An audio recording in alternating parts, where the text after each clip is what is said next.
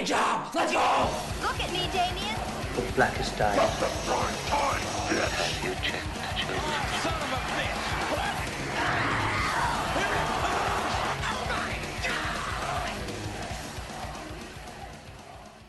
Hey, Eric. Hey, As the Stinger says, it's his blade job. I wanted to try something new. Um, Eric, I'm Steve, as always. We have a big show. I don't want to spend too much time uh, what do you, you know, getting into the whole rigmarole of it. I know we have a lot to talk about. Eric, what, we do. Eric. It's it's gonna be a it's a it's a loaded show for uh for 316 day for for Stone Cold. is this going to be out on 316? Yeah, it's Oh, people are listening to this on you know before they before 316. It's almost like it's intentional that we recorded this at this time. It makes sense now, but in my head, I'm like, is this going to be a thing? My God. It's awesome that 316 is always the day before St. Patty's Day too, so you can kind of just ease your way into a a, a, two day bender if you want to. Dude, I never know when that is. Is that is it the same day every year, March seventeenth? yeah. You can tell I'm not a big, you know, a big St. Patrick's guy. I just never cared that much, which is probably goes against what this show's all about. But honestly, I use 316 as a reference point for it. well, now I'm And I just to. know it's the next day. now I'm going to for sure. It's like So- it's like it's like Easter. Like I think someone said, "Oh, Easter's coming up," and I'm like, "Well, I don't know when that is. It the end of April? Is the beginning of April? I never know. I think it's the beginning. I never know when Easter is. Who cares, Um, right? It, yeah, that something to do with the moon, This is that right? or is that something to do with uh, uh, leap year? I don't know, but Leap year. Don't even get me started on leap year. Hey, I'm gonna crack open my beer. This is a big episode. We need to crack open a beer for this. yeah, one. of course. It's, and it's three sixteen, so you might, you guys at home should be cracking one too. I feel like mine was not a good crack. Hold on. Did you even hear that on your Oh, end? you did hear it a little bit. Let's see if you can do this one. Here we go. Ah, I don't know if we That's much better. Nice. Okay, this is a Founders All Day IPA, by the way. It's kind of a standard. This is a blue light. I, you know, Steve, I, I really made an effort about two weeks ago. I was trying to find the Stone Cold IPA, Ooh. and I was gonna have some surprise uh, sent to you and sent to me. Oh, that would be nice. Um, apparently, I mean, I guess I, I I kind of had assumed this or I had heard of this, but yeah, you can't you can't uh, ship beer over state lines. you know that makes sense in hindsight. I, I would not have Um, thought about that, but that makes sense. Yeah, and apparently Michigan has like super strict law. I, so I, yeah, I looked into this and I ended up looking into like Michigan beer laws, and because we have so many breweries here, Michigan kind of has like uh, almost like embargoes on other states shipping beer in to to promote our beer. Okay, that makes sense. I mean, that's to me that's like a good thing, right? Like it's a good way to show off that we have the most beer, which I guess is pretty cool. but uh, but maybe next year for the Stone Cold episode, um, we I found there's there's one liquor store in Toledo that's the closest one to my house. Wow.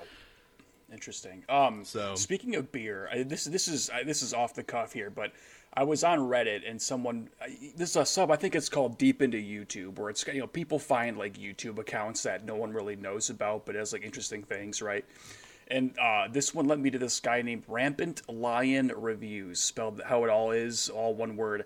And he's a guy I'm kind of like advertising him. I'm happy to do it, but like he's been he's been like he'll he's a European guy. I don't remember. I think like Scotland or something like that. But he puts up like 30 minute beer reviews of like a beer each video, Oh. and he's done like hundreds of them, and he never gets like almost any views. Um, well, how's he getting them? That's my question. How is he getting what the views or the beers? The beer. I'm saying I just tried to buy some Uh, beer in the United States and couldn't get it. How's he getting it all the way over in Scotland? I don't know, but he has. I mean, it's a lot of it's like European beer, but he's been to places in Grand Oh. Rapids. He's been to like Founders and all that. Like he gets them from. He gets them all over the place, and his his videos are really good. And I'm like, you know, it's funny because of course you can like find the video that was on like the Reddit post. You can see the comments. It's like, yo, that one's got thousands more than usual because it kind of led people to it. And that's how I discovered him. And he's, he makes great videos. Like I've you know I've commented on his stuff. I'm like, man. Um, so rampant lion reviews. I want to like kind of shout out that right, guy yeah. because I just like his. Shout him, out yeah. Add him to the list of uh, you know uh, the eventual Right. um, guests that we'll have on the show. He's just a really cool guy. Plus, his accent's incredible. But like, I just, I'm Oh, yeah. like, how is this guy like not? Because he's got hundreds and hundreds I mean, this one right here, I'm looking at it right now on YouTube. Beer review number 2,749. I don't know if the, I, I guess it must be all the beers, right? I mean, that's a shit ton. I mean, they all look good, and he could probably. You, my favorite thing, I'm going off on a tangent.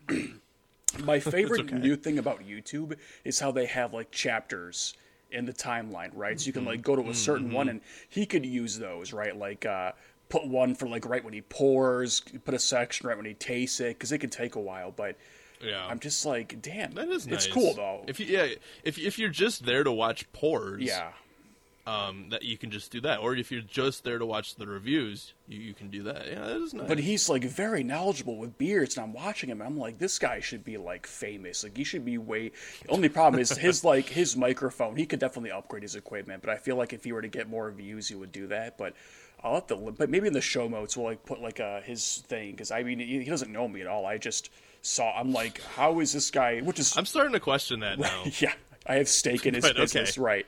No, I just, I mean, that's kind of why he was in that sub deep into YouTube, right? And that's kind of the whole point of it. But I was just shocked. So, anyway, Rampant Lion reviews, all one word. I'm gonna keep. I've subscribed to him. I'm like, this guy's kick ass. So, anyway, that's uh, Well, speaking of kick ass, um, decent movie. segue in here, segue in here, um, into uh, we're we're talking about Stone. I mean, obviously we're talking about Stone Cold today, but we are talking about the Stone Cold Steve Austin, Bret the Hitman Hart WrestleMania 13 submission match, and you're thinking, I mean, most of you who are wrestling fans are probably like, you know, oh, this okay, yeah, this is like a super famous match, yada yada yada. But those of you who don't know are probably like, what submission match? Like, how is this going to be bloody? This is like these guys are going to be putting leg locks on each other and stuff. Like, this isn't going to be bloody. Uh, boy, you wait because this is this is potentially maybe the one of the most famous blade jobs ever. And we'll get into it. Wow. why, Okay. but- All right. um, yeah, we're we're we're getting we're doing some deep dives today. We're getting into the whole early history of Stone Cold Steve Austin in the WWF. Okay. Talking ringmaster, talking all of that. Which is good So- because I'm really not that knowledgeable in Stone Cold. I mean, I know you know Yeah. he's kind of like a household name. Like I'm not going to say he's like the Michael Jordan Mm-hmm. of it, but he's you know he's everyone knows who Steve Austin is. So, but beyond I mean, that, I- I, don't know a whole lot. So Probably the biggest star of the '90s. sure, you know. right.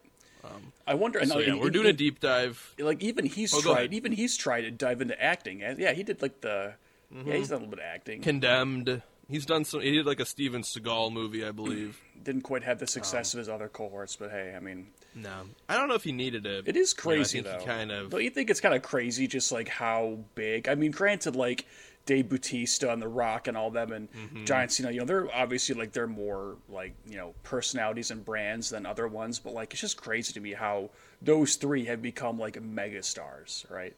Yeah, it's crazy. The Rock in particular. Right, The Rock is, in um, particular, which is funny because like out- I much prefer, bounds. like I like I like The Rock, I like him as an actor, like but I much prefer the movies that like, um, you know, uh, John Cena does. John Cena does. Well, yeah, he's he's Peacemaker on DC. It's awesome. It looks awesome. Um, and then yeah, and Oh, then yeah. Dave Bautista just like works with all these like auteurs. It's amazing. So like I like Mm-hmm. their careers better, but you know, Dwayne The Rock Johnson puts butts in seats. It's nuts. Hey, but good for him, It, he obviously. does. Well, you want to give us some updates on what you've been watching? you've been you've been a busy boy, Steve. Well, yeah, we're doing these watch parties, and it's kind of fun. I mean, they're not like super, you know, They popular, which is, you know, I don't, you know, I don't expect it to. Of course, it's just, you know, we're getting, we're new at this, but uh, I, I, it's good times, you know. And I've been working out some audio and visual kinks. Well, not visual because that's complicated. Setting up a watch party is needlessly complicated on Twitch, but I think I figured it out now. So like, we're good. Um, but like when I was watching the Vast of Night, which by the way, I gotta say, I'm three for three when it comes to like really good movies that I liked a lot more than I was expecting. You dug it. Um, I dug all three that I did, but the Vast of Night, Mm-hmm. I think friend of the show Devin Green came in and I think he mentioned that like you could hear me like on top of like you could hear me twice, so there was like second audio whenever I would say something. So I fixed that pretty quickly, which is good. So I think it was much better for Hansel and Gretel and Black Death, which were all three Okay. fucking awesome, man. Like I, the Vast of Night was uh, probably my favorite of the three. I was just very surprised by how good that movie is. Like the production, because it takes place in like the 50s. It's kind of like a knock of like not a knock, but like an homage to kind of like 50s alien invasion movies, but it's a lot more restrained, Gotcha. a lot more low key, and it's fucking fantastic. Hansel and Gretel is um, it's more artistic. It's not as easy to recommend, but I liked it a lot. Maybe because I was kind of like on the you know on the ganja, you know.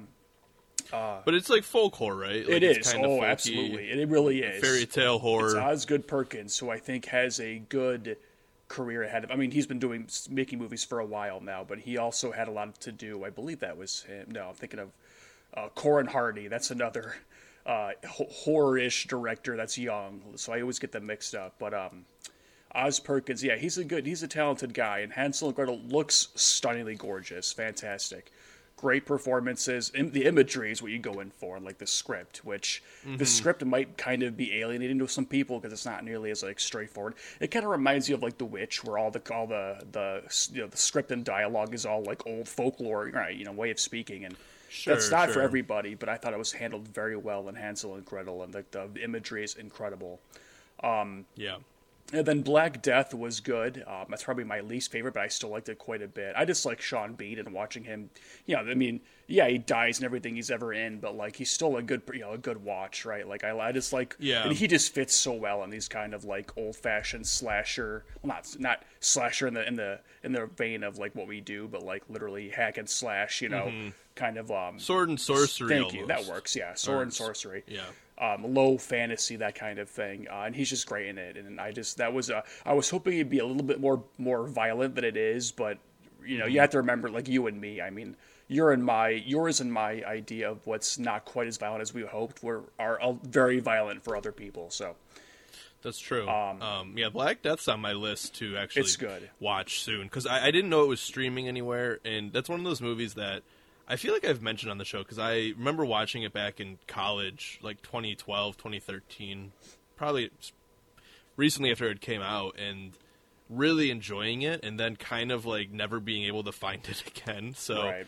I was excited to hear that it's streaming somewhere because it's definitely been something I wanted to revisit, and um, I, I just have some yeah some cool memories of how it looked, so I want to revisit it and make sure it holds up. yeah, it does some weird kind of like visual camera tricks that I didn't love, um, but ov- overall, no, it's good. It's got great. All three of these have great production design. That's like the the key of all three of them, and um, and I'm gonna definitely gonna continue to do these. You know, I mean, I for Black Death it was very last minute, but like, I mean, you know, I'm gonna be watching these movies anyway, so I like the idea of just hopping into a watch party and anybody can join. Absolutely. So I'm definitely gonna keep doing this. Um, my goal is to it was always to you know announce it the day before, but like Black Death, it was like a last minute thing, but. Um, it's just a fun thing, man. Blade Job, you know, twitch.tv slash Blade Job. It's just fun. I like it and it's easy to. Now that I have everything figured out and properly, I to my knowledge, um, I'm definitely going to be doing this more often. So, Sweet.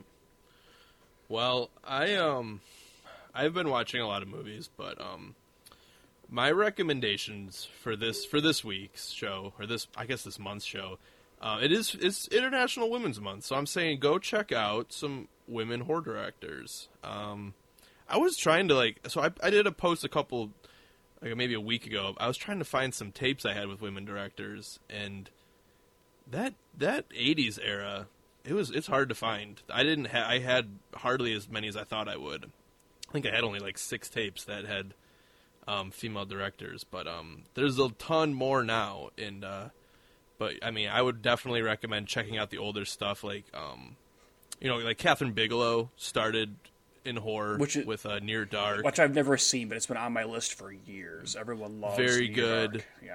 Yeah. um, Mary Lambert with Pet Sematary, the original. You know, that's a very iconic female um, directed horror. Um, and then you know stuff like Roberta Findlay doing like more like um, like Corman esque like exploitation horror. But um, but the main movie I'm to recommend is actually a newer one. Um, it's on I think it's a Shudder exclusive. It's called The Ranger.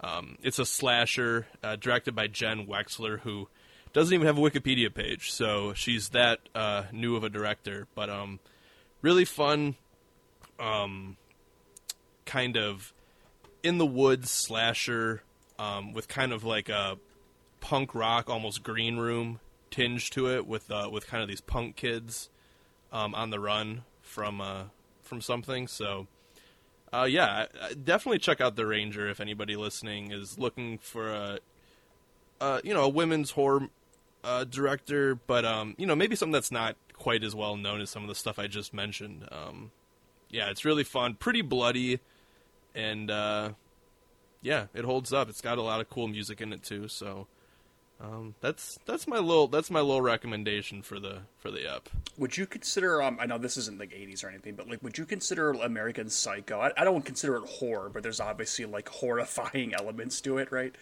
Because Mary Harron, Yeah, that's uh, yeah. another, uh, you know, example. Yeah, and that's another woman. Yeah, um, yeah, I would consider that a horror. Yeah, at least like a s- you Um, know, I, I wouldn't call it like a horror in the genre, but it's definitely you can like you know, it's a technically a slasher, right? I mean, you know, I mean, yeah, and if we're talking about stuff like an- another one that's coming to my mind, I'm gonna butcher their names, but it's the um, is it the Saska sisters, The Soka sisters? I don't know. Does that sound familiar to you, Steve? I don't know. But they directed uh, See No Evil two Ah, okay. with uh, our boy Kane in it.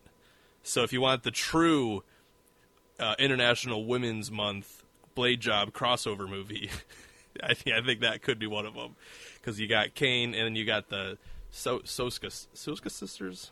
I gotta see, look that up. Well, you now. look that up. I got to tell you one great thing about the three movies that I watched on Amazon Prime. All, they're all about an hour and a half long. They're all dirt short. Love it. They're not. I don't think either of them are over like an hour and forty minutes, which is fantastic. Um, but um, my issue with ah, man, like it's of course everything about Amazon Prime Video, like navigation wise, is awful. So like it's so hard to find. It is. Because like you know, there's a trillion and a half you know horror movies that I would like to watch, and if I if I see them, I'll recognize them and go, okay, yeah, that's been on my list forever. But it's just so hard to find anything on the freaking Prime Video, I, man. I have some. I have some hints. I'll, I'll share with you after the episode offline because I, I do have some some uh, some little cheats to how I find some stuff on there. like I But- use Just Watch to like find like if I have a movie in mind, I use Just Watch to look see what it's streaming on, and even that's like not very accurate a lot. But if I'm just like perusing, Letterboxd does it too. Letterboxd, um, yeah, which I haven't yeah. used since I stopped seeing movie. The last movie I saw in theaters, uh, it was on March eighth, so I've been it's about a year now since I've seen a movie in theaters, which is fucked up for me, and it sucks. But Yeah. luckily, I'm, my goal is to get vaccinated, so I'm good to go before Black Widow and May seventh because they're. I got on a list today. Oh, did you really? Um, I I mean I'm I'm I still have to wait to hear back when I'm good, but I'm at least on in the system. Oh So yeah, we'll so see. am I for Meijer and Rite Aid, but I would like because they're uh, Marvel, you know, they're uh, they're sticking theatrical for for Black Widow. That's on May seventh, which normally I would have said that's way too early, but eh, these vaccines are killing it. So It's bold, yeah. well, they're not killing it. That'd be the opposite of what they want to do, but you get the idea. They're killing the virus. They're killing the Or they're killing yeah. the um. Yeah, we're not doctors. No, yes. clearly, clearly, clearly, we're not. Well, uh, that's that's a little horror. That's a little movie update there. Um, but uh, yeah, we're about to get into the uh, to the real meat here. Are you ready for this, Steve? I am. We're about There to is one more horror thing I got to mention. snorkel on. Uh, we're going deep. The last horror thing I have to mention is that I'm doing intermittent fasting now, which feels like a fucking horror movie. um, so it's been rough. I, I started doing the 16-8, so 16 fast window, eight hour. Uh, Mm-hmm. But I've actually pushed it to 18-6, so like I don't eat from Wow. 6, 7 p.m. to 1 p.m. the next day. Um, which is Okay, so you're eating like a, you're not eating like a you're not eating late, and then you're just eating like a late lunch the next Pretty day. much. I mean, I wake up in the morning, of Yeah. course, and I'm like, fuck, like I, uh, I need coffee, but I don't because you can drink black coffee, which of course, why would anybody ever want to drink black coffee? I need Oh, cream and sugar because you're nurses and crazy people drink coffee black, so I can't really do that. But um, yeah, it's not bad. I mean, you know, it really has not been nearly as bad as I thought it was going to be. But there's some times Oh, where. I'm like, I'd rather be, you know, six feet under, fucking nightmare. But Yeah, I looked at up. I looked into it once, and I was like, I'm already like low key kind of doing that Right. because I would just I, I would never eat breakfast. I would just drink coffee all morning. So I was like, eat dinner at seven, and then I just would eat lunch at like twelve thirty the next day. And be like, oh, I'm already like halfway there. I'm already pretty much just no snacks, though, you know, which is the brutal thing. yeah, no snacks. Like if I'm know. chilling at night and I've just like partaken in some substance, I'll be like, "Fuck, I need so I need a treat," but uh, not anymore. So okay. anyway, I'll keep you up Well, to date on that for no reason at all. yeah, keep us up to date. and I got a new keyboard, uh, mechanical keyboard. I'm upgrading. You know, that that Twitch watch party money is just flowing in. You know, yeah. Oh yeah, no, uh, oh, thank you for everybody who listened last month. I mean, we had our best month ever. So There you go. clearly, we're reaping the benefits. I mean, you take your time, Biden. We don't need that check. We, we're, I mean- we, we got we got uh, we got podcast money. I'll happily over here. take it, but yeah, it's, it's certainly pennies compared to our monthly revenue on podcast, Yes. which is uh, a whopping zero dollars. Let's talk about uh, uh, Stone Cold, buddy. While I take another big sip of the spear. Slug away. All right. So before we really get into Stone Cold, um, we're going to be talking. Let, let's start with just the year 1996. Um, that's where we're headed back to. Um, this is when Stone Cold first comes into the WWF. Um, if you go back in the archives, um, listen to our Night to Dismember episode, which I know Steve wants to forget ever happened. That was like that was like what, like a second episode. I mean, that was uh, yeah. that was different times in the world. Yeah. So if you wa- if you want to go check that, out, I mean that we actually cover Stone Cold um, in ECW in uh, 1995 there, but um, heading into 1996, we're right in the middle of what is considered the Monday Night War, and I know you're kind of familiar with this, Steve, where it's the two companies battling it out: WCW Nitro Yeah, thanks to you. and WWF Raw Yeah, man. so it's and it's actually uh, very very very kid friendly at the time um it's it's it's still like really goofy characters um you know doink we got clown characters we got a lot of like what we would consider like occupational characters like garbage men and construction worker wrestlers um but what we're gonna start to see with this Stone Cold build here is like a real move towards edgier content. Um, and what I'm gonna play here is actually um, another example of kind of some uh, a big a big step in this progression of uh, of of of of a different type of wrestling. Um, so this is Bash at the Beach 1996. This is not WWF. Okay, what is it then? I But mean, this it's is like it's th- this is WCW, and this is the infamous Hulk Hogan heel turn, where Hulk Hogan officially becomes a bad guy. So okay. Heel turn. Hulk Hogan, you know, he has all the Hulkamaniacs, all the little kids through the '80s, through the early, even part of the '90s, and um, at this this point in 1996, he completely turns. That's Macho Man Randy Savage down there. Uh, Hogan's one of Hogan's friends at the time, and Hogan completely turns on him. And I think what's important here is to notice that all the kids in the crowd for this are kind of shocked, but you're seeing a lot of people in the crowd too cheer. So it's really kind of the first time you're seeing like people cheer bad guys, and I feel like that becomes really important in the Stone Cold storyline that we're going to be covering today. Because the bad guys are cool. I mean, look at how cool these guys They are. They're are, fucking man. yeah. They're they're uh, they're um kind of you know sticking it to the um colorful uh, kitty wrestlers of the of the late '80s. So it's a big big turn. And um, and like I said, this is a big, uh, really important part of just wrestling culture at this time. Again, you know, we talked about that ECW was huge too at this time, and that's and that's pretty much showing the most uh, most extreme, most raw type of wrestling uh, of of the era. So, um, that was that actually happened um, a little bit after where we're headed now, but I just wanted to show that as an example of the turn that wrestling was taking. Because when Stone Cold comes in here in uh, early January of 1996, um, he comes into this very kiddie area uh, era, and um, I'm gonna play this clip here. This is him. This is Stone Cold's first debut on Monday Night Raw. This is uh, January 8th, 1996, and he's coming in as the ringmaster. Um, he's one of Ted DiBiase's. He's kind of like Ted DiBiase's million dollar champion henchman type person. But um, Further ado, I give you How it's, it's kind of interesting. Like I would have assumed he would have debuted much earlier than '96. so he had been in WCW he had been in ECW, but this is his first WWF debut. Okay.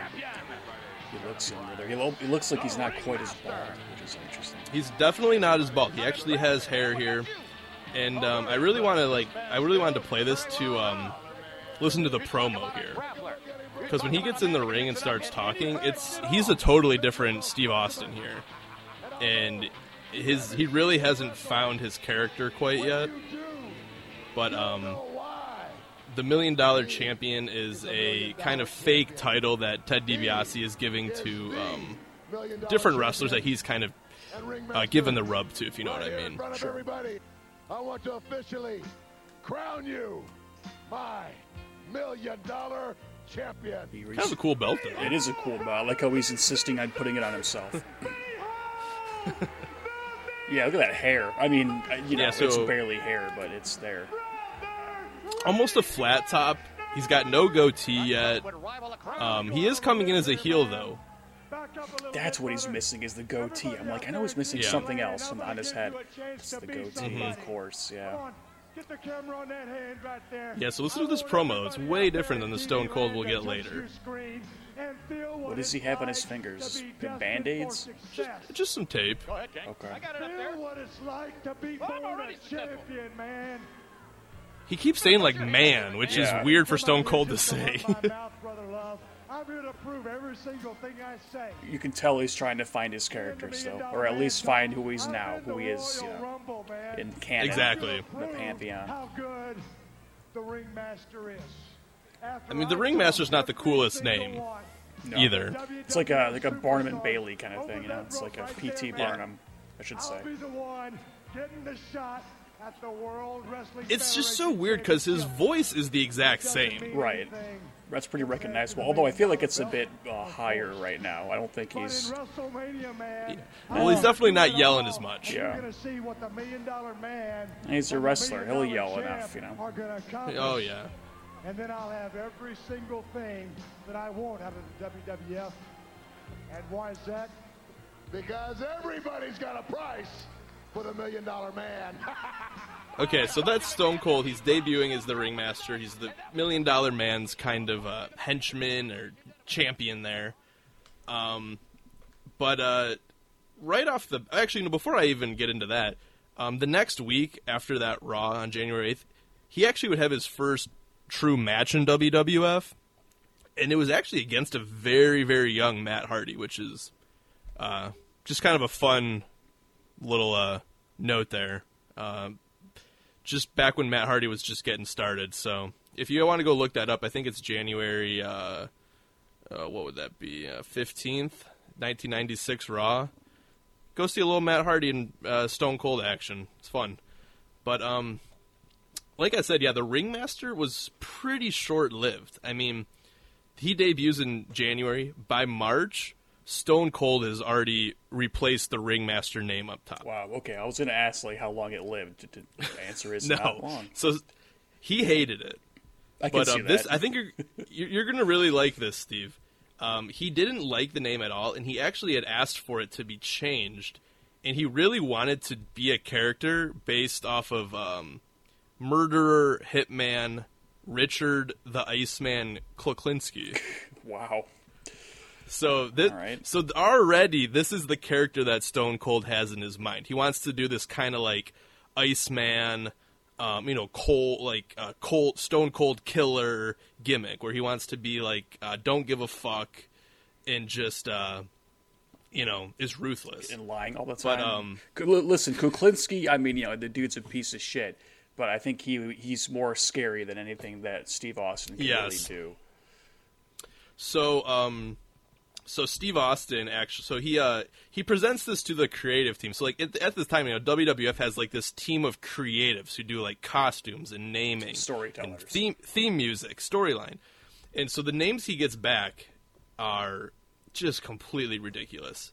Um, here's a few of them. He gets Otto von Ruthless, Kind of like that. Ice I Dagger, don't like that. Fang McFrost, That's really bad. And then maybe the worst, Chilly McFreeze. I kind of like it. So again, I mean, I think this is all playing into kind of the kitty era that we're stuck in here. Um, these are definitely like names you would hear on like a fucking like a He-Man cartoon or something, or like uh like Jonny Quest villain.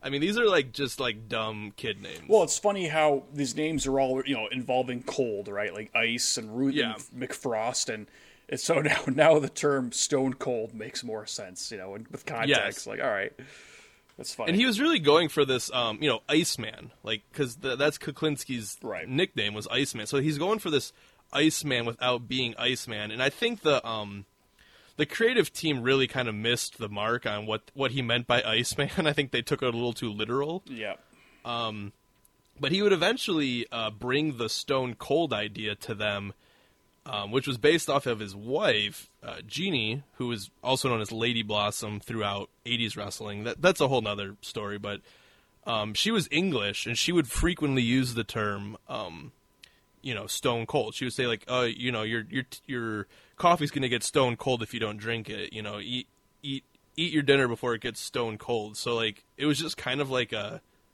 uh, like colloquial term that she used.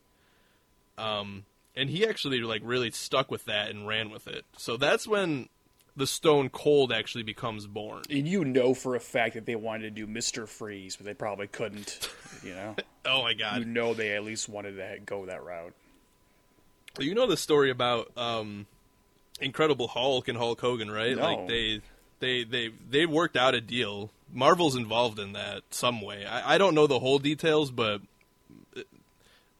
uh, Stan Lee got his money when when paid. Hulk Hogan came around. I like that. Um, good for good for Stan Lee. He deserves it. Yeah. Um, so the name Stone Cold is starting to come around in March here, and um, the decision for Austin to kind of shave that head, shave that flat top he had. Um, he's actually he is balding quite a bit, which you know I feel that. Yeah. But um, he he does the full shave. Actually, he he says after seeing Bruce Willis in Pulp Fiction, and uh, I I kind of feel like Bruce Willis really kind of uh, set the wheels spinning for a lot of a lot of guys back in the '90s to shave it Oh, off because sure. he really pulled that look off good. It's crazy that I'm learning about these, like where his, you know, I did not know, of course, that he shaved his head because of Bruce Willis and freaking Pulp Fiction. Yeah, yeah, and I don't. And Bruce Willis had a goatee in Pulp Fiction too. I don't know if that led to uh, the goatee too, but um, I don't know. The head shaving. Uh, he said, "Well, if Bruce can do it, I can do it." Yeah, I mean Bruce And, uh, Willis. he- I, I feel, like you said, I feel like he was uh, influencing a lot of dudes around this time. yeah, yeah. Because he was kind of an everyday guy. I mean, he wasn't. You know, Plus, he was in Honeymooners or not Honeymooners, Moonlighters. That's what it is. Yeah. So so okay, so now we have the Stone Cold character. He's he's being called Stone Cold. He's he's not really being called the Ringmaster anymore. I mean, uh, he, I think it's occasionally slipped out occasionally uh, from from time to time, but he's he's mainly being called Stone Cold Steve Austin. And I think that sometimes they would call him Stone Cold Steve Austin the Ringmaster, which is kind of uh, just long and confusing. It's long and But, um, confusing, but I, it's better than have just calling him the ringmaster. You know. it's definitely better than calling him the ringmaster. So during this time, he's starting to get a little bit more. Um, not, I'm not. He's not getting controversial quite yet with his promos, but he's just getting that attitude that we, we're getting to love Stone Cold for, and um, it, it would really, really culminate at uh, the King of the Ring 1996 which is King of the Ring is pretty much like think of it as like a March Madness wrestling tournament. Sure. Um, it goes through the summer, and one there's one champion at the end. Okay. Um, so Austin actually wins this, um, and he defeats Jake the Snake Roberts, who we've covered on the show. Um, 80s legend. At this time, he's kind of on his way out, and he's actually portraying a like a Christian, born again Christian, uh, kind of like Bible thumping preacher character. Um, I, I want to say that that's weird, but with wrestling, I Yeah, guess no, maybe it's weird. All right, all right, I'll take your word for it. It is a little weird. It seems like but it. um but that becomes very important because when Austin beats Jake the, Jake the Snake Roberts here, um, we get the first real Aust, Stone Cold Steve Austin promo, and you might have heard this one, Steve. This is this is the most probably one of the most famous uh, Stone Cold promos ever. The fourth sure I have. prestigious King Yeah. of the Ring, Stone Cold Steve Austin. So this is after the match. Incredible victory. In this promo, First thing I want to be done is to get that piece of crap out of my ring. pointing to Jake the Snake. Of course, it's makes oh, Getting he's pulled gone. out there. Yeah. Don't just get him out of the ring, get him out of the WWF. Oh. Because I've proved, son, without a shadow of a doubt, you ain't got what it takes anymore. See, he's dropping the sun. That's you right. sit there and you thump your Bible and you say your prayers, and it didn't get you anywhere. Damn. Talk about your Psalms, talk about John 3.16. Austin 3.16 says I just whipped your ass. And there we have it. Ah, okay. All All right. he's got to do is go buy him a cheap bottle of Thunderbird and try to dig back some of that courage he had in his prime. As the king of the ring, I'm serving notice to every one of the WWF superstars. I don't give a damn what they are. They're all on the list, and that's Stone Cold's list, and I'm fixing to start running through all of them. Damn. As far as this championship match is considered, son, I don't give a damn if it's Davey Boy Smith or Shawn Michaels. Steve Austin's time has come. And when I get the shot, you're looking at the next WWF champion. And that's the bottom line because Stone Cold said so. That's the bottom So line. So there you have it. it. That's the double truth. Ruth. The fourth prestigious That is the that's the birth of Stone Cold right there. I mean, he's he's uh he's dropping all of the the Stone Cold mannerisms that we know and love. The Austin 316, the that's the bottom line. Um, I mean, he's he's like pretty much everything that takes place in that promo. He carries on for like the next five years. Like that, he totally found the character finally here, and it's pretty much Austin is just looking out for Austin. Anybody in his way, be damned. You're about to get run over, and he's going to do anything to become the champion. Good for him. Love the confidence. Um, Which, I, yeah, absolutely. And um and and so at this time, like he still kind of is a bad guy though, which is um hard to believe because that Austin 316 shirt that came out the day after this event of course it did. um, completely blew up. I mean, was like the number one selling shirt probably in wrestling at the time. Maybe next to the NWO shirt that Hogan was selling on the other uh, company, WCW. But um, it, so it's just starting to show you that there's these heel characters who are actually selling the most merch, which is how a lot of wrestling is. Uh, when they want to look at statistic wise, like how how popular something is. So I really think they the, the 316 shirts transcended just wrestling. I really think it was like Oh, an absolutely. iconic thing. Like I I wasn't into wrestling back in the day, but I have you know everybody knows of those shirts. I mean that's uh, I think it was just it just transcended the the sport, if you will, the ring. So, um, so yeah, so Austin at this time now is um, he's getting into this uh, this more controversial character. He's the king of the ring, so he's actually in a pretty prominent spot now. He's uh, he's no longer kind of a uh, like what they would call like a mid card guy. He's he's starting to really draw a lot of attention, and um, in in him bringing this attitude to, to the to a bigger audience is leading to a lot more controversy that the WWF is willing to try.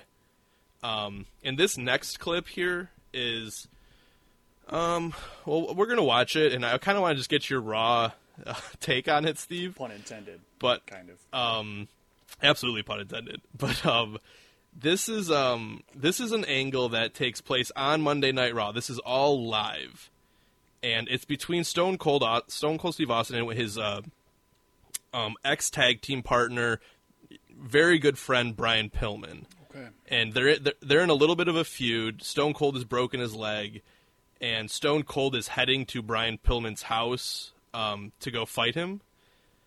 And um, you know, I just as we're watching these, I just really want you to remember that this is a show that is being catered towards probably eight to ten year olds.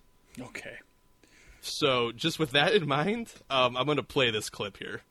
Brian, we heard earlier that uh, Stone Cold Steve Austin could be on his way to your home here tonight. Look at those melons. Uh, I, Yeah, I can't. Brian Pil- if I can so Brian Pillman actually died uh, I very prematurely, I'm that, 1997, uh, I believe. of course. that we have Um, uh, yeah.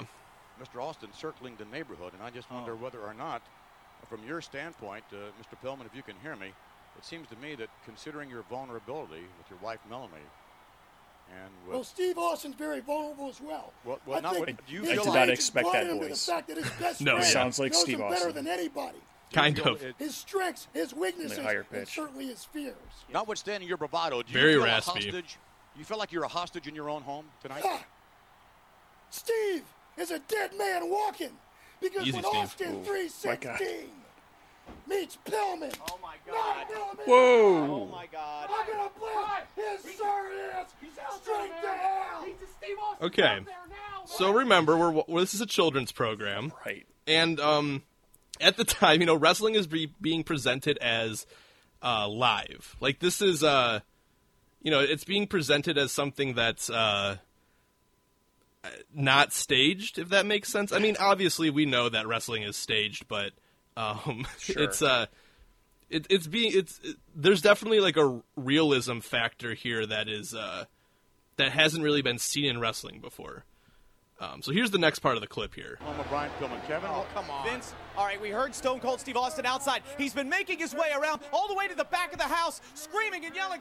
Pillman's got this pistol out, and I don't know what the hell is going on here. This is ridiculous. Pillman's got this. Um, what the? What the hell is that? I'm assuming that's, So- that's, that's the man. Stone Cold is busting through the glass window, letting himself in the front door with a baseball bat. Watch out, my man's strapped. Don't go in there! Don't go in there! Oh my god.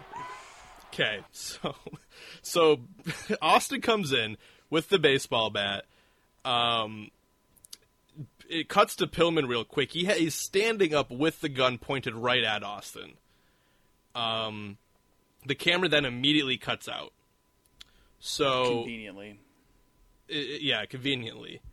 Um, we then so and then during this too. So remember, Steve, while this is happening, like these these are like seg like television segments in between wrestling matches. Sure. So there is actual wrestling matches going on on Monday Night Raw, and they keep like taking us back to Brian Pillman's home, um, in like uh, rural or uh, suburban Cincinnati. So they keep cutting back to this almost like it's a news segment. Um, so and this is the this is the final clip here that um, really really takes it over the edge. And I'm gonna at the very end, if you listen closely, you can actually hear Pillman um, drop uh, some bitches on live TV and a couple of uh, fucks on live TV. Oh TV. my god. Um, so again, about. this is a t- this is for ten year olds, but can you hear me? Do you know where Austin is? I do not is? know where Steve Austin What is. was more he damage- saw the gun.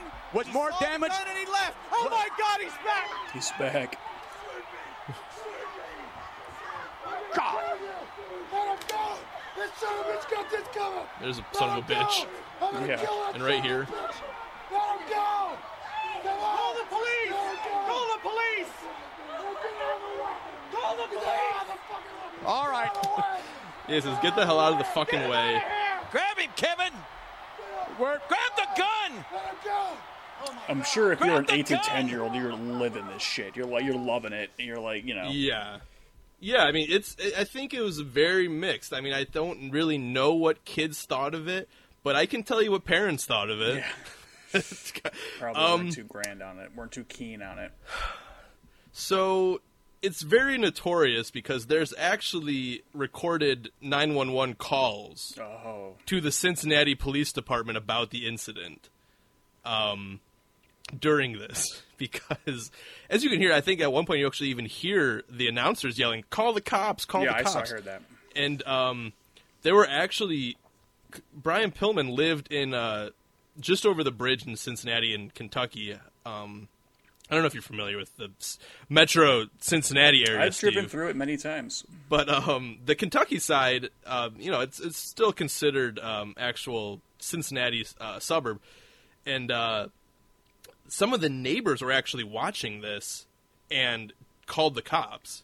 Right, because they're Um, like, we're right may- here. We can, you know, we can do it. Yeah. I mean, maybe not the next door neighbors, but maybe you know people a couple houses down. So people were calling the cops, and um, the this actually was taking place um, on like a sound stage. I don't even know if they were in Cincinnati when they filmed that.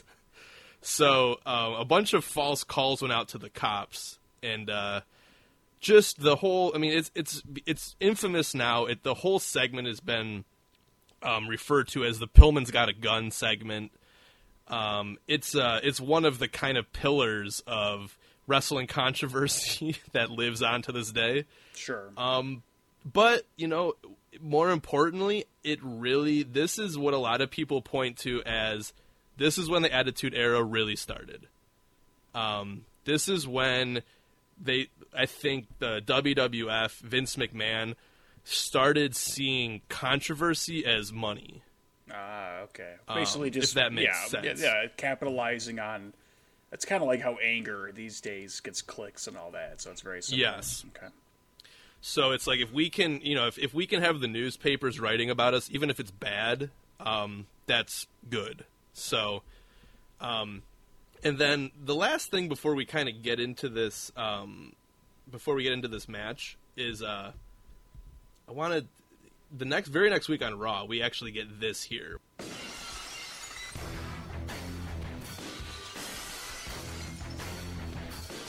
You finally get the iconic Stone Cold glass break. Of course. So I this is the so after the Pillman has a gun incident, Stone Cold finally gets the the iconic guitar riff glass break. It's like the final piece of Stone Cold. So it took about six months, you know. Sure. Yeah, I was going to say his, get here. his rise from you know the the ringmaster to like Stone Cold at his peak seemed to be really quick. Mm-hmm. Yeah. Oh, A absolutely. meteoric rise, I mean, because they say. because Stone Cold is a you know he's a he's a great wrestler. He's a great talker. So it, it was a matter. I mean, he was gonna blow up. It was just a matter of when. And you know, if he had probably come in with uh, different circumstances and had a different, you know, I think it. I think it maybe took him having a bad character to get a little pissed off to get you know to get where he needed to go. But um, but and, and then I, I'm kind of leaving some stuff out too. There is some behind the scenes stuff that also helped Austin um, really get catapulted to the stardom he is at. Um, one of the big ones being is that Triple H um, had a famous incident uh, with some of the WCW personnel, and uh, it, Triple H was supposed to win that King of the Ring title that Austin ended up doing the promo at. Sure. So Triple H messes up. He he does this. Uh, he does like a high five with Diesel and uh, Razor Ramon back in like May. He gets like suspended for doing this. It's a it's it's a whole thing. I, I want to get into it too much, but anyways, Triple H was supposed to have the spoon in his mouth and go on to WrestleMania and do all this, but because he fucked up, Austin actually gets bumped up because he's the next man in line. So it's it's pretty much Austin also um, rising to the occasion um, when when the when the company looks to him to uh, to really uh, step it up. So, I mean, it, he he totally knocks it out of the park. Makes sense. So- yeah. I know what you're thinking. Um, this isn't just a Stone Cold show. We're also talking about Bret Hart here, who is going to be the um, the the challenge. The they're they're going to be going at each other at WrestleMania. So Bret Hart and Stone Cold's feud begins around the time of the Pillman has a gun incident. Um, and they have a slew of matches that pretty much wrap up 96 and then head into early 1997. Um, the first one being Survivor Series 1996. Austin loses to uh, Bret Hart. This is a number one contender match for the um, uh, for the heavyweight title. But um, this next clip is probably the most uh, controversial uh, piece that really sets the Austin um, Bret Hart feud in motion.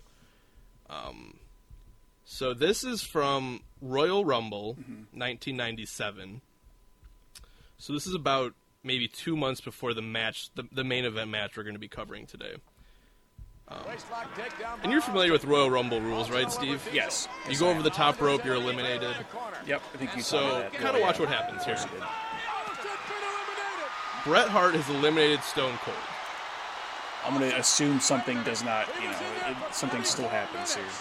No, yep. Because look, at there's no refs in the ring. They're actually out there um, throwing Terry Funk out. Uh, Blade Job. Uh, That's right, you know, Terry Funk. Yeah, legacy yeah. They didn't, so they didn't see it happen. So they're gonna just gonna claim. they didn't well, see it happen, and here I don't know. comes Stone Cold throwing Bret Hart out, and they're now saying Stone Cold has won the Royal Rumble, Interesting. even though he was uh, already eliminated, but it wasn't seen. So this is really kicking off the Stone Cold Bret Hart feud. Um, pretty hardcore. Um, you see Bret getting in the ring here. Um, he's saying that he threw him out, and uh, you know he's putting his hands on the ref. as one But uh, yeah, Stone Stone Cold actually goes down as the winner of this match. I mean, there's no reviewers in wrestling. right. You I know, mean, this isn't football. like uh, you know, as, as a Stone Cold fan in the audience, you got to be thinking like, on one hand, he didn't really win, but on the other hand, Yeah, it's Steve Austin. It's who I want. It's got to be complicated Yeah. feelings up there.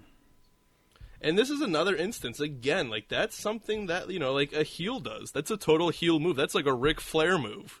You know, to uh, it sells, man. to to get to get thrown out and then to come back in and eliminate the um the babyface. And I- and I should mention that Bret Hart at this point is um he was kind of the the big babyface. Um he's starting to turn and we'll get into that a little bit, but um Bret Hart is still kind of the the good guy.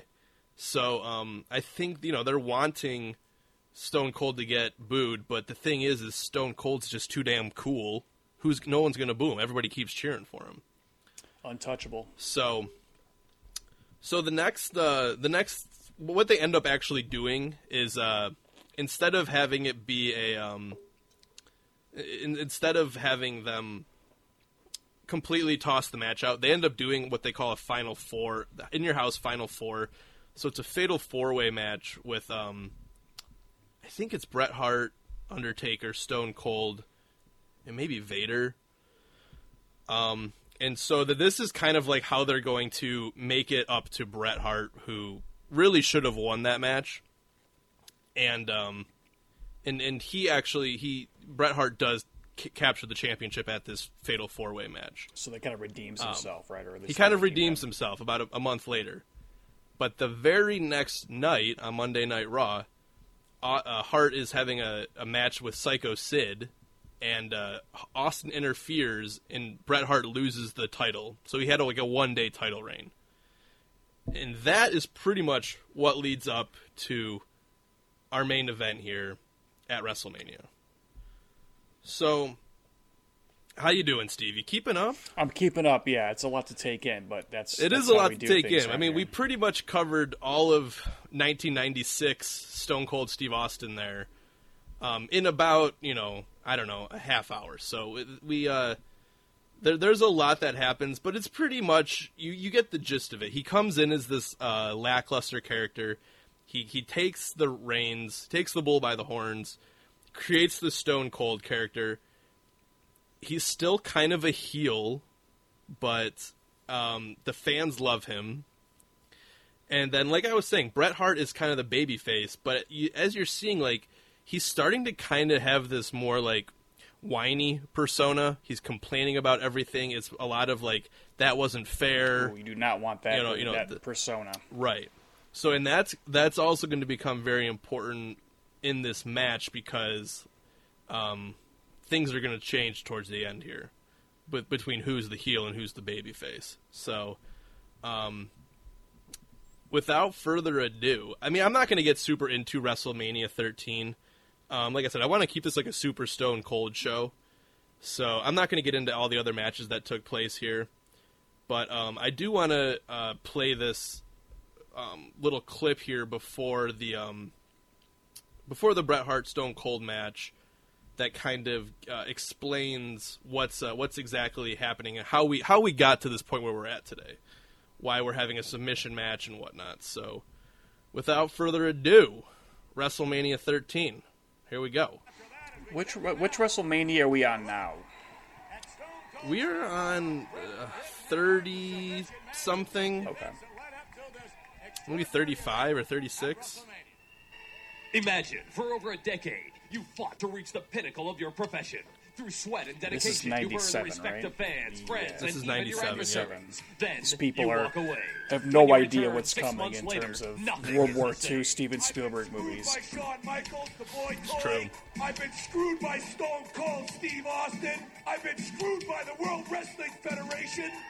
There So you are see, no he's kind of complaining a lot. Yeah, it's all about him. Yeah, he's making it all Yeah. about him. I've been screwed. I me, me, me. I'll stab yours. There is no respect. Everybody in that dressing room knows that I'm the best there is, the best there was, and the best there ever will be. Even your fans have changed. At the heart of Yeah, even if you if you come off as like a spits in the whiny person, even if you try to be like a badass, it doesn't quite land. Back, you ain't done nothing but cry.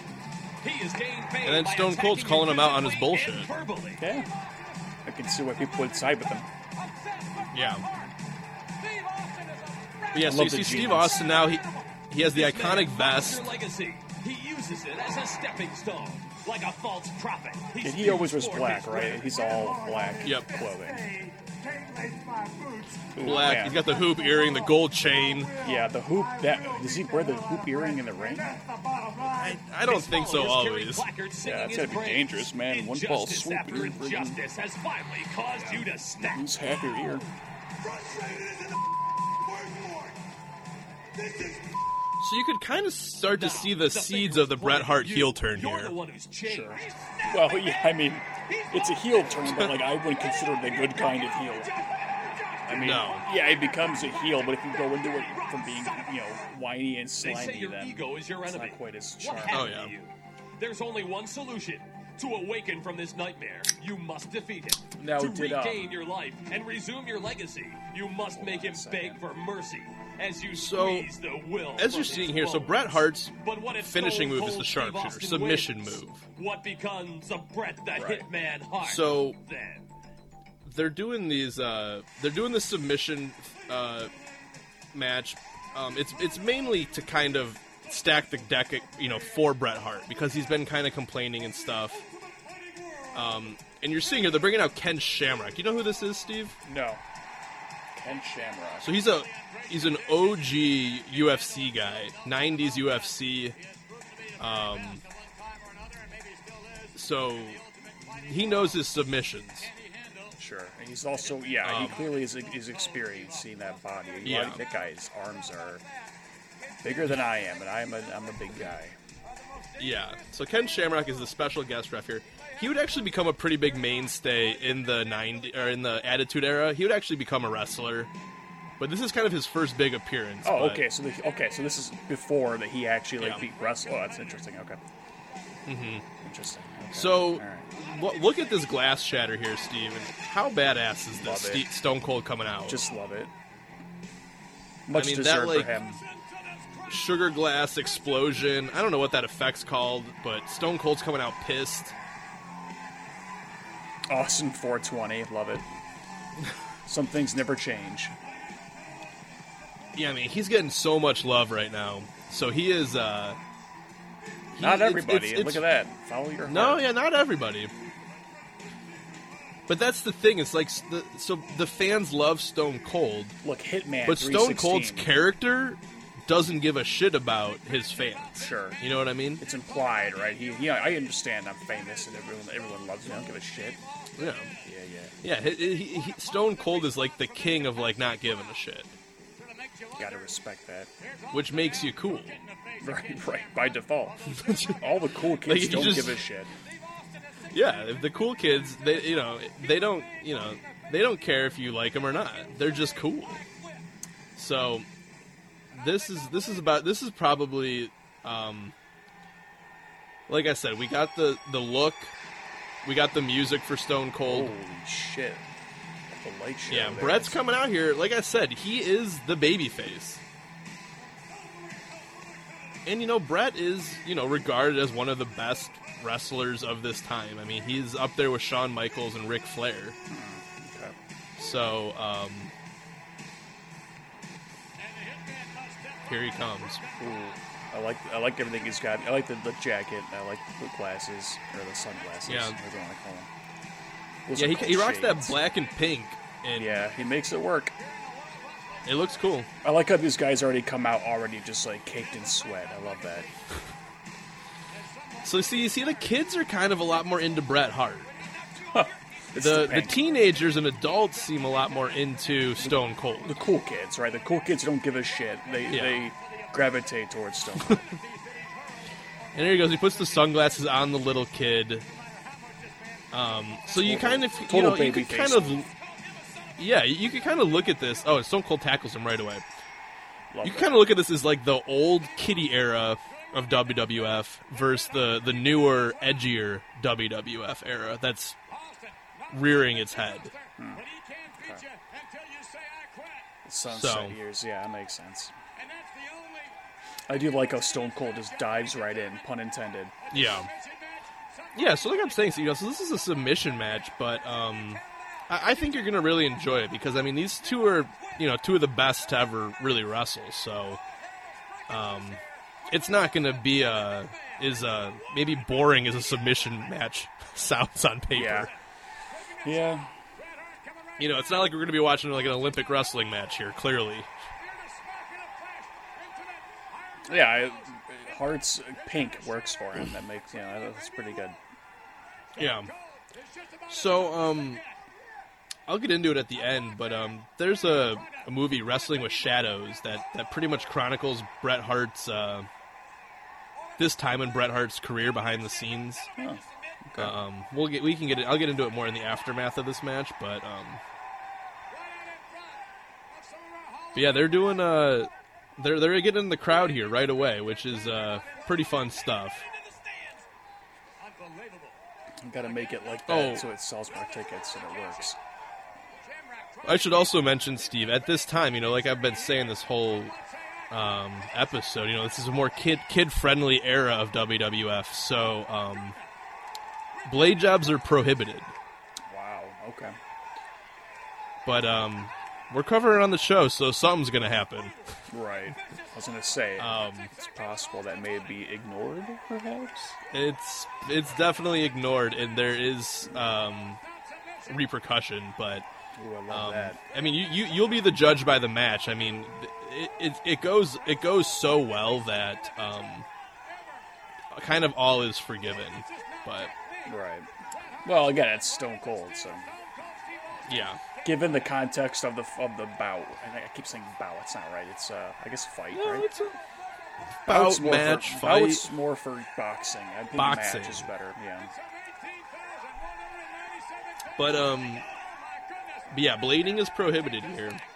And you know what's crazy too is this is not even the main event of this pay per view. No. This is right in the middle of the card. Oh wow. Okay. So um, these are these guys are stealing the show. Um, for what's to come, which I think is Shawn Michaels and Psycho Sid is the main event for this. But All right, you Um, put these guys together, and, and yeah, of course they're gonna Yeah. steal the spotlight. I'm surprised they would do that, but I mean, this it is works. uh, this this is regarded as one of the the best uh, WrestleMania matches. Well, it's all about pacing, right? I mean, if you get something like this Yes. exciting halfway, people are going to stick around and watch more. I guess if you're paying for it, you're Yeah. going to watch the whole thing regardless, but, like, you know, it keeps up the It's not pace what of it. Yeah, it's it's not what you would call like a popcorn match, Right. or or a bathroom match, where like, you know, you go to these live shows, you know, they're they're two hours long, two and a half hours long. Um, you know, sometimes a match comes on, and you're like, okay, yeah, I'm gonna go take a piss during this one. Sure. Yeah, And, I call uh, that, if I'm watching the Oscars, that's like the the, the mini, Yeah. the documentary shorts, the bathroom, you know, Yeah. like hair and makeup. It's the Exactly. bathroom, bathroom awards. Yeah. So Austin and Bret here are still going throughout the crowd. Um, I mean, it's this is pretty much the opposite of a submission match at the moment. Right. Um, there hasn't been a single, you know, like pressure hold put on or anything. It's been pretty much a brawl. Yeah, they've um, spent way more yeah. time in the crowd than they have like anywhere near the actual ring. Yeah. And Holy Steve's shit. thrown Bret way hard into those steps. That was Um, nice. I like that. Move the whole yeah. thing. Hell yeah. And I, if Stone Cold's finally getting in the ring here. This is the first time he's been in the ring since he tackled Bret the first five seconds of the match. Actually, I take that back. He's not even getting in the ring. Oh. Austin throwing the iconic double bird. Not a kids, not Um, a kids, uh, kids focused thing. to be clear, I love that. You know. No, yeah, I mean that's that's also part of his character that's starting to really pick up. Well, if you're like a if you're like a 13 year old watching this, it's like hell yeah. I feel like I shouldn't be be, be able to Yeah. watch this, right? Yeah, and I think that's a big thing is that you know a lot of these kids grew up. You know, maybe they're maybe you know there's some kids who are watching this who are probably you know yeah five, six, seven, eight, but there's a lot of kids who probably grew up in the Hogan era who are now 12, 11, 13. Um, who are you know they're teenagers. They want to see more of this stuff. They don't want to see uh, the kiddie shit anymore. Right. So I think they really grew up with that era of, of fans who were, you know, turning into teenagers at this time. Can't get over So how the fi- the same year these people are about to go see the one of the greatest movies of all time. Is that uh Saving Private Ryan? Okay. Ooh. Well, when when did that come out? Did that come out before March 23rd? Oh yeah, I think it was like a summer slash fall. Okay. So they're they're they're not they they might have had a Super Bowl teaser. Exactly. no, probably not back then. They're probably thinking about it. It's on the back of their mind. So Bret Hart's starting to lay some offense in here. They're in the ring, um, which you know you would think would favor Bret Hart. He's a little bit more uh, technical of a wrestler, and he's starting to work on Austin's leg. So you know Austin's pretty much known for having these big, bulky knee braces his whole career. Um, even back here, like he has this big, bulky knee brace. Um, and uh, Hart's kind of exploiting that and really going after the um, weakened knee. But um, so are you are you, are you familiar with the Montreal Screwjob, Steve? No. Okay. Well, we'll we'll we'll hit on it at the very end. That's kind of an aftermath thing with Bret Hart. That um, I mean, there's a that's a whole nother. There, there's whole podcast series based on just that one event. So Wow. we're gonna do a very high level skim of it. Kind But, of um, hard to I guess see we should who's mention. like. Oh, sorry. Go ahead. Oh no, you go, go ahead. I was just gonna say it seems it's kind of hard to just, to see who's like winning this right now. You know, who's leading. Uh, so I think Bret's winning a little bit just because Stone he's going after that leg, and Stone Cold's obviously having a hard time even getting to his feet here. Right. Oh, nice sweep. But um, Because because it started off so you know Stone Cold heavy, Oh, yeah. right? It, it was leaning more for him, but oh damn. Yeah, so Stone Cold took him to the audience and was you know laying in the punches. Oh, and stunner there. That's a classic. I like a good. Very- I'm a fan. It's great. And so at this time, I think Stone Cold actually had a submission move too, which I think lends itself to this submission match. Uh, I think it was called like the million dollar hold or something. Like he still he still has these bits and pieces of when he was the ringmaster. So it's just a very interesting time. And he got Shards leg his sweep again there. Yeah, exactly. Damn, this guy's legs getting fucked up, man. So Stone Cold's getting this leg work because Bret Hart's finisher is the sharpshooter, which is uh, a leg submission here. And watch this, watch this figure four, Steve. That Whoa, figure figure four on the post like that. That'll mess you up no matter who you are. That's crazy. Yeah.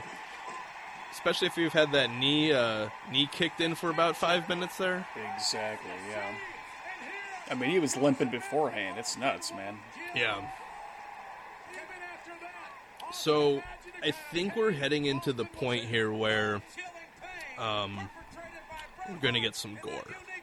Oh, and I know, God.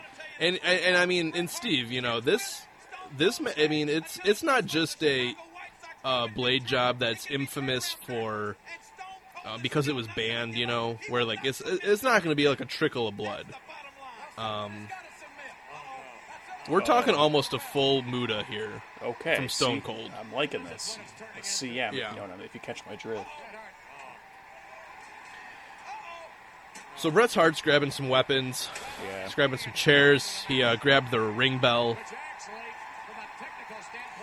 I do love a good chair shot. And here you can there. So Oh It's- boy. it- there's it's not a no DQ match, but the refs kind of letting anything go. yeah. Well, yeah. Shamrock himself. Yes. Also, you know, it's also the day before St. Patty's Day, so uh, Shamrock is another little, uh, I guess. Easter egg for you listeners at home. oh. A big chair shot there from Austin. Now, do they ban chair shots nowadays? Is They that- did. That's a that's a post Benoit thing, though. Okay. Yeah, that that wouldn't come till like 2007. So another 10 years of chair shots to the head. Probably a good decision at the end. You know, Yeah, if you at the have- end of the day. If you ever got if you ever got around to watching Beyond the Mat, you'd see the the Mick Foley Rock match. If it wasn't if it was um, streaming on Netflix again, like it was, and then I finally go to see it, it's fucking long gone. There's something about the behind the scenes after Mick Foley takes like literally 50 chair shots. It's it's hard to watch. Um, just seeing him like mumble backstage, like it really shows how fucked up some of that was. Yeah. Good throw. Oh my god! So- yeah, those chair shots. It's kind of hard to Yeah. fake those, you know. Yeah, and in the Mick Foley match with Rock, Mick Foley's handcuffed the whole time. Oh my god. Good move. So Austin throws the fingers again. He jumps. The thing, so I mean, let me know what you think, Steve. But I think the thing with Austin is that is, is so fascinating to me is that he is uh, his move set like is very basic.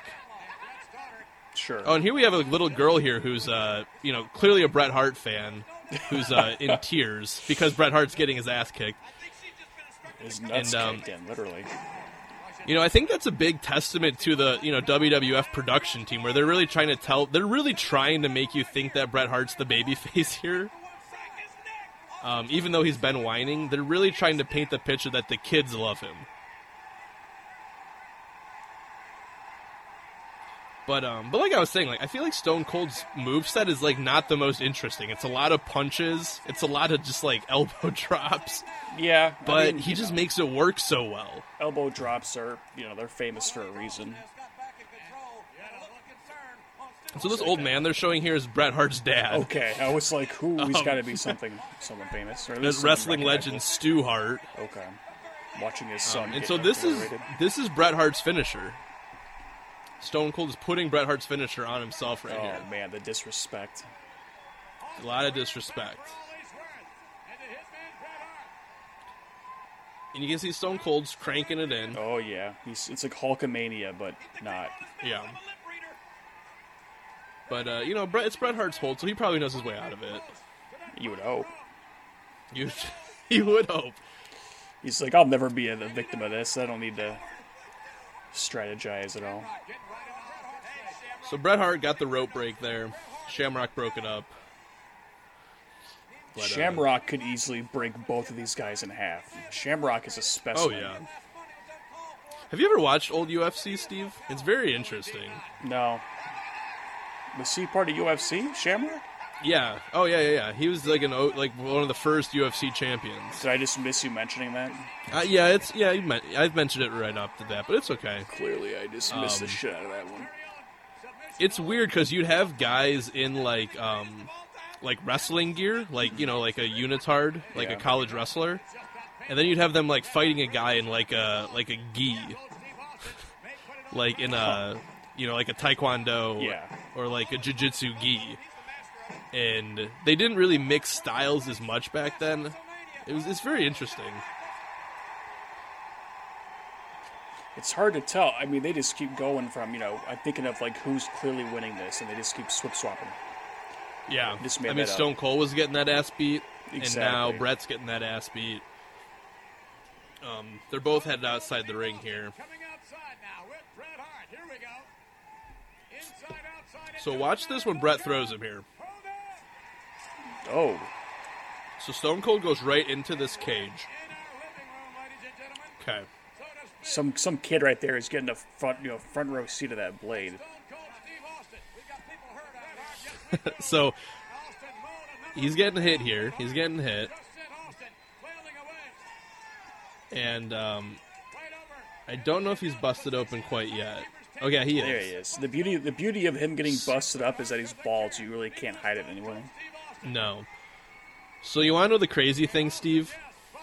Oh man, Austin Austin didn't blade. Bret Wow. Hart bladed Austin. Oh my god! Wow. Okay. So um, You gotta have some trust for that.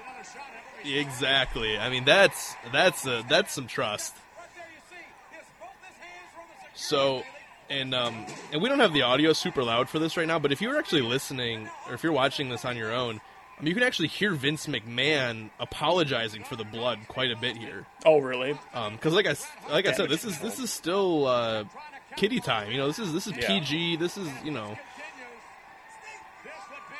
But the funny thing is, like, you know, if you're a kid watching this, it's the best day of your life, right? I mean, oh my god, yeah. to- especially if you're in that fifth grade. yeah, range. like like your mom says, "Oh, you can watch it; it's not a big deal." And then you watch this, and your mom's thinking, "Oh shit," but you're like, "Okay." yeah. So he's uh, it's dripping. It's really coming out. Yeah, it's fantastic. So yeah, but so the submission match. So yeah, the only way to win this is to put your opponent into submission, and they have to tap out. Sure. Um, Absolutely. There's no pins. Uh, so just keep that in mind because that's uh, it's going to be important. But yeah, this is a, this is pretty much. I mean, Stone Cold is uh, is a made man right now. He's a, If he wasn't cool already, this is where he becomes the Iceman for real. he really. I mean, Bret got him good. I mean, it is pouring out. It's kind of above his uh, uh, left temple, left eyebrow. Oh no, here comes the freaking Um, chair again, man. Only a coward would use a chair. Oh, well. And you see him, he's going for that knee again. Oh yeah. Do you think his knees actually messed up, or is it just all there for the? No, I think his I, I think his knee is pretty messed up. Um, so look at just look at the ring. I mean, it looks. Yeah. I mean, we're used to rings looking like that on the matches we cover here, but for 1997, this was uh, th- this was un- unheard of to have a match this bloody. It's crazy that a year from now, in this in this show, a year from now, something called Pocket Monsters would come over to America and completely take over the country. The Japanese invasion. That's right. Of uh, Things would of- never of- be of the same. youth. That and Beanie Babies. I mean, Beanie Babies are very much a thing right now.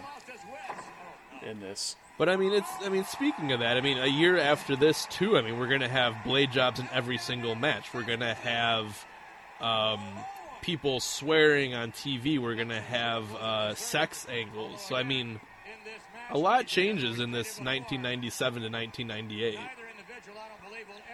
who was it that went into the guy's? Uh, was it his like wife's casket? I remember. I forgot. We've talked about that a long time. Oh, that was. Triple H and uh, Triple H and right. Kane. That's right. Okay. Yeah.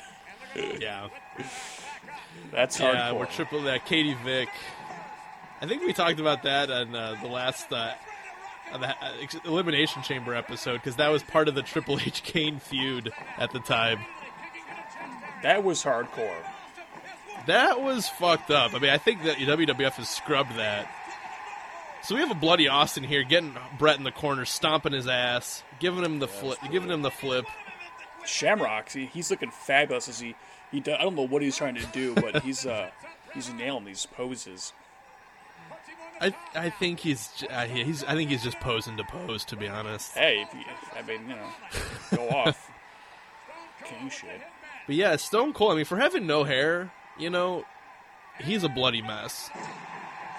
Oh, I mean, when you have the guys like Flair, oh yeah, big suplex there off the rope.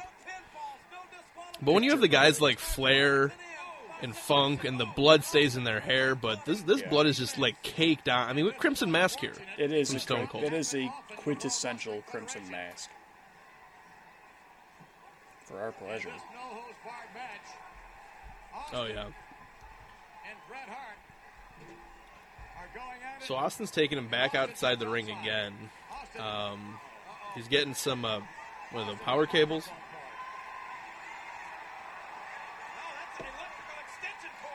So they explain this at the beginning of the match, like it's a submission match, but like it's also kind of like a no DQ match. So you can kind of do shit like this. I was gonna say nothing seems to be. Oh wow, he's just gonna choke this guy out. Yeah, so he's got him pretty much hung up in the I guess that caught up in the cords. Bret Hart with the Chekhov's ring bell that he brought into the ring Wow. ten minutes ago. Um, yeah, it's a lot of blood. I think that's my favorite running bit now is the the Chekhov's gun, but with just like wrestling weapons. Yeah, man. that they throw into the ring. It's real. So Bret now has Austin in the sharpshooter. He's been Sure. working that knee all night. The, some of these shots, Steve, are the most iconic of Steve Austin, where he's getting um, submitted here, and he's shaking his head no, and he's covered in blood, screaming. That's a great shot right there of him yelling. Yeah, I mean these the cameraman, the guys in the truck running this. I mean, hell of a job. Right. I mean, this is arms. Shamrock. I cannot get over Shamrock's arms. They are massive, massive. Those are some of the biggest arms I've ever seen in my life from a non-bodybuilder. They're big. So you see Stone Cold here. He's actually passing out. He's he's he's starting to lose a lot of blood. He's getting locked in. Great shot, man. And this shot here, Fantastic. amazing. Yeah, that's fantastic.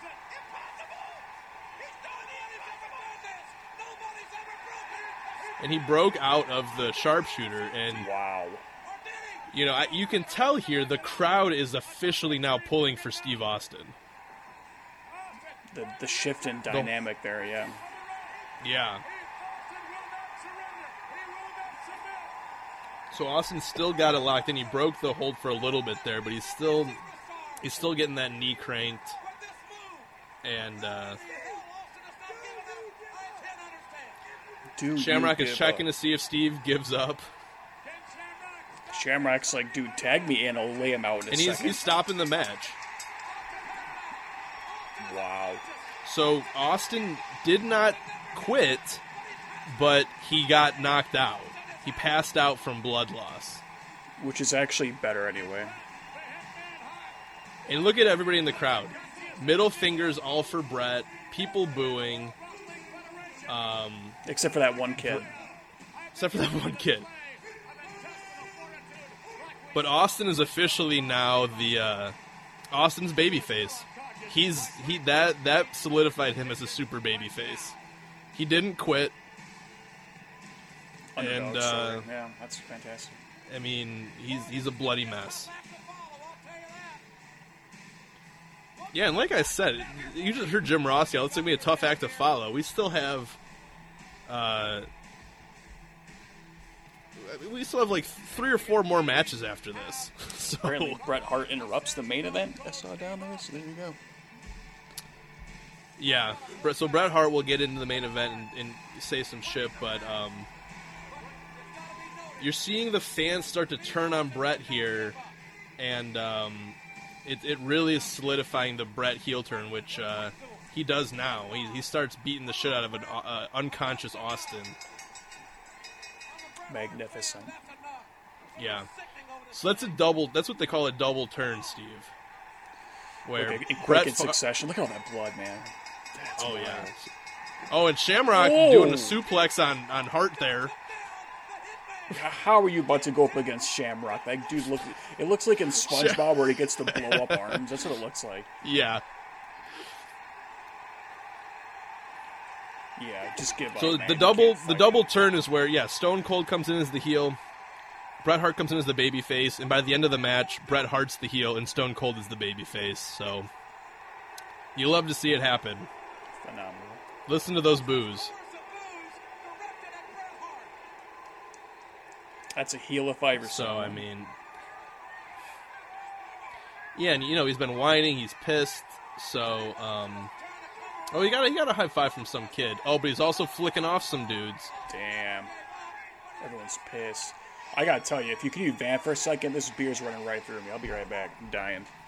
Of course. So, right so Bret Hart here is headed back into the locker room. Stone Cold is he's back conscious, but he's completely, completely bloody. Um, just caked in blood. But then we have Stone Cold doing Stone Cold how he does it best, giving the ref a stunner, and he's hobbling around on one leg. Um, he just lost the match technically, but um, we'll get into it. Like he, he does come back and have some. Uh, he does have his comeuppance, but uh, but Bret, uh, Stone Cold is a total uh, bona fide star at this point. The crowd is cheering him.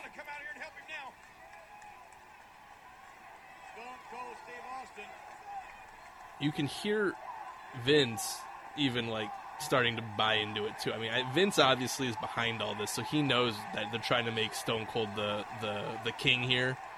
But um, I think that everybody in the audience knows that it's it, it's all Stone Cold from here on out.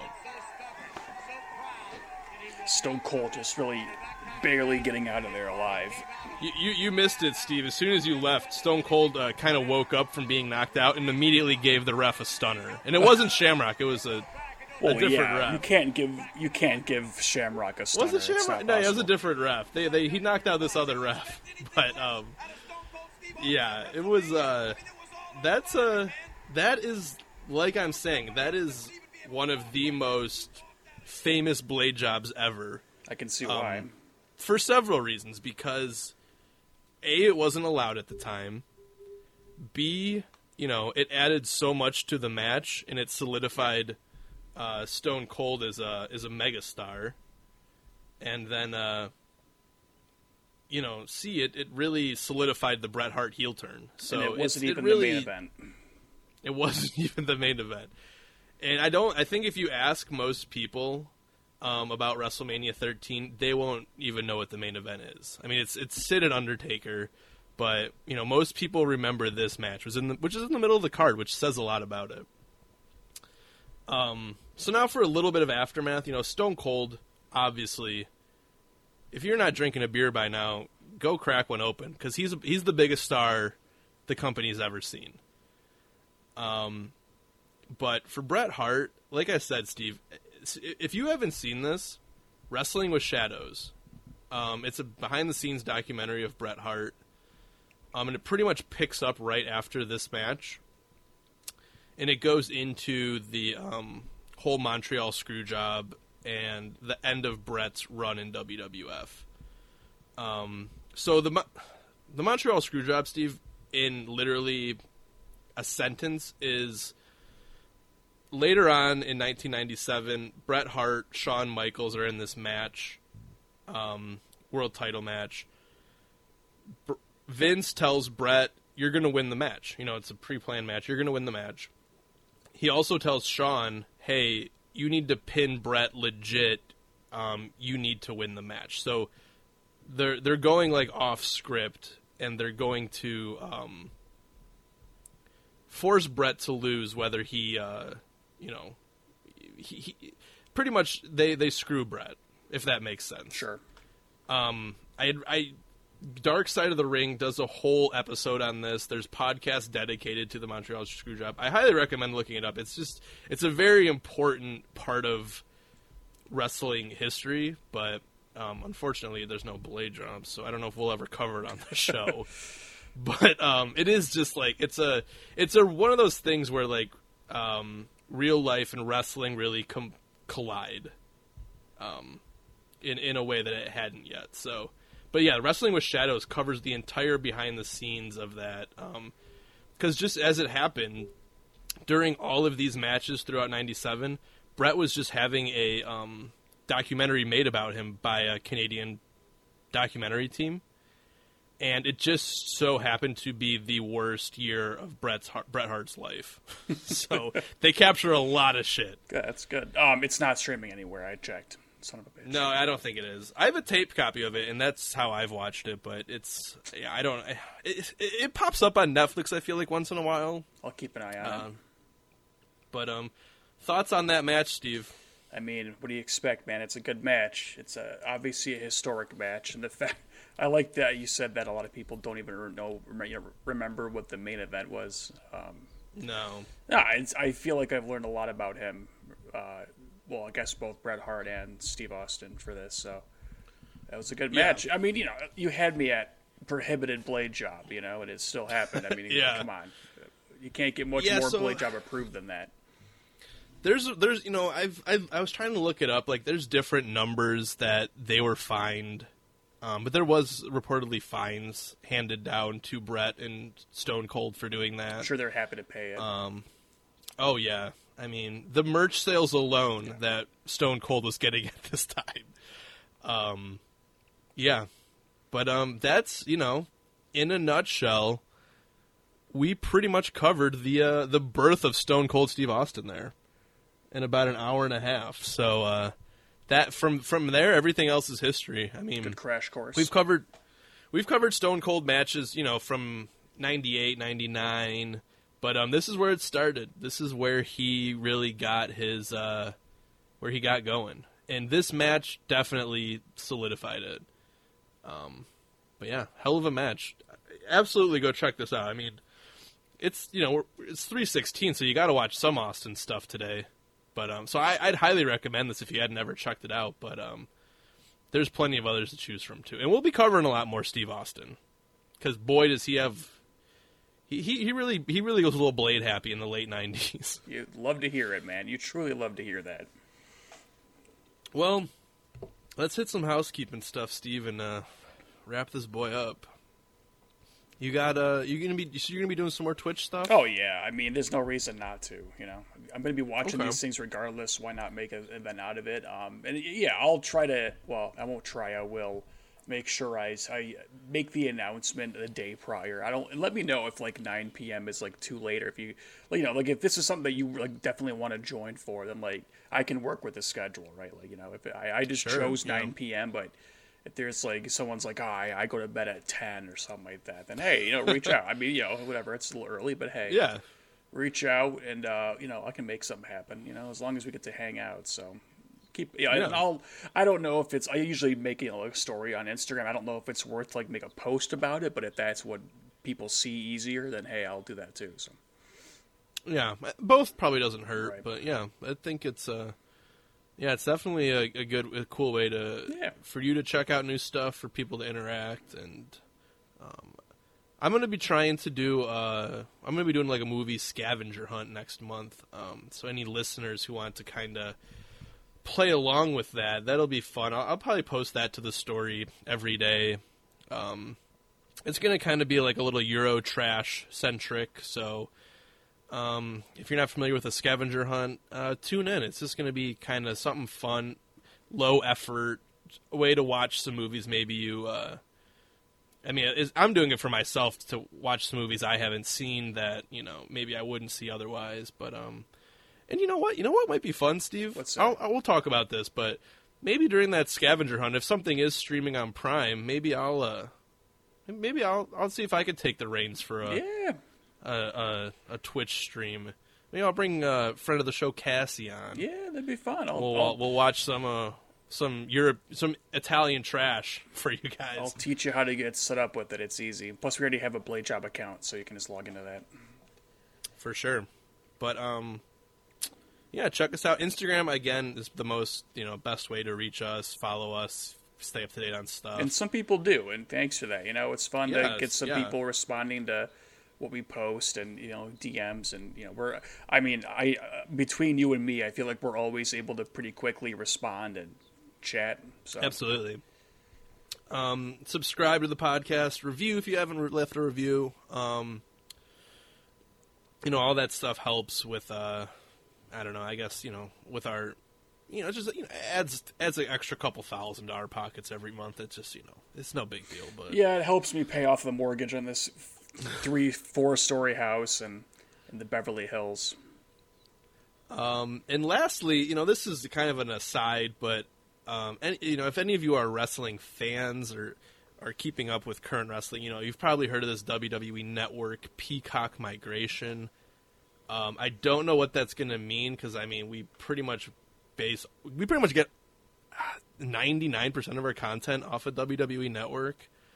Um, so hopefully, this Peacock migration is okay, and we can um, still get to some stuff that we want to watch. But uh, you know, I think uh, you know it might also bring some eyes to this stuff. Like if you don't have WWE Network or you haven't uh, thought it's worth your money, you know, maybe the Peacock option will let you go back in the archives and watch some of the watch-alongs we've done. So uh, hopefully, it's a, a win-win. But um, Peacock, man, it's the only streaming service out there where like if you get if you pay for the premium, you still get ads. Granted, it's like five So bucks a I- month, but like Discovery I- Plus is way. It's just crazy to me how they do that. I was looking into it, and if you pay, so like right now we're paying the ten dollars for WWE Network, and there there's gonna be a ten dollar um, package for Peacock, Is there? That's news and to me. and it's gonna be ad free for certain things. Ugh. But I know it's, but at least it'll be ad free for like the WWE Network stuff. That helps, so that way, like, we don't have to go watch. You know, that way we're not watching this match today, and we get an ad in the middle of it or something. So I think it'll at least be better for the show purposes. But It's just crazy because like Um, Discovery Plus or something like that, right? Like it has all the TLC. I watch a lot of those Mm-hmm. shows, like a lot of like I call them mental illness shows, where it's like my strange addiction, ch- extreme, Mm. Fun. you know, the, the you know the interesting crap. And uh, man, I, I got a free week of Paramount, not Paramount Plus, of Discovery Plus, and I'm just like I'm rolling through episodes of Pawn Stars and stuff, and it's like I man, because I, I pay extra money to get rid of ads for almost everything I do, except for YouTube. Like I told you before we started this recording that I had a month of YouTube Premium for free. Mm-hmm. God, man, the no ads life on YouTube is it's so great. God damn. Yeah. Well, we'll have to look into the Peacock thing. I don't know. It's like it's still up in the air. It doesn't go live, I don't think, until like the end of April. So, you know, we'll, we'll probably have some time to f- figure out the kinks. But, um, yeah. Uh, you know, it'll probably you know, maybe it'll give us some time to cover some other stuff, maybe some TNA or some Japan, Japanese wrestling, or you know, I think we're due for a movie episode. Yeah.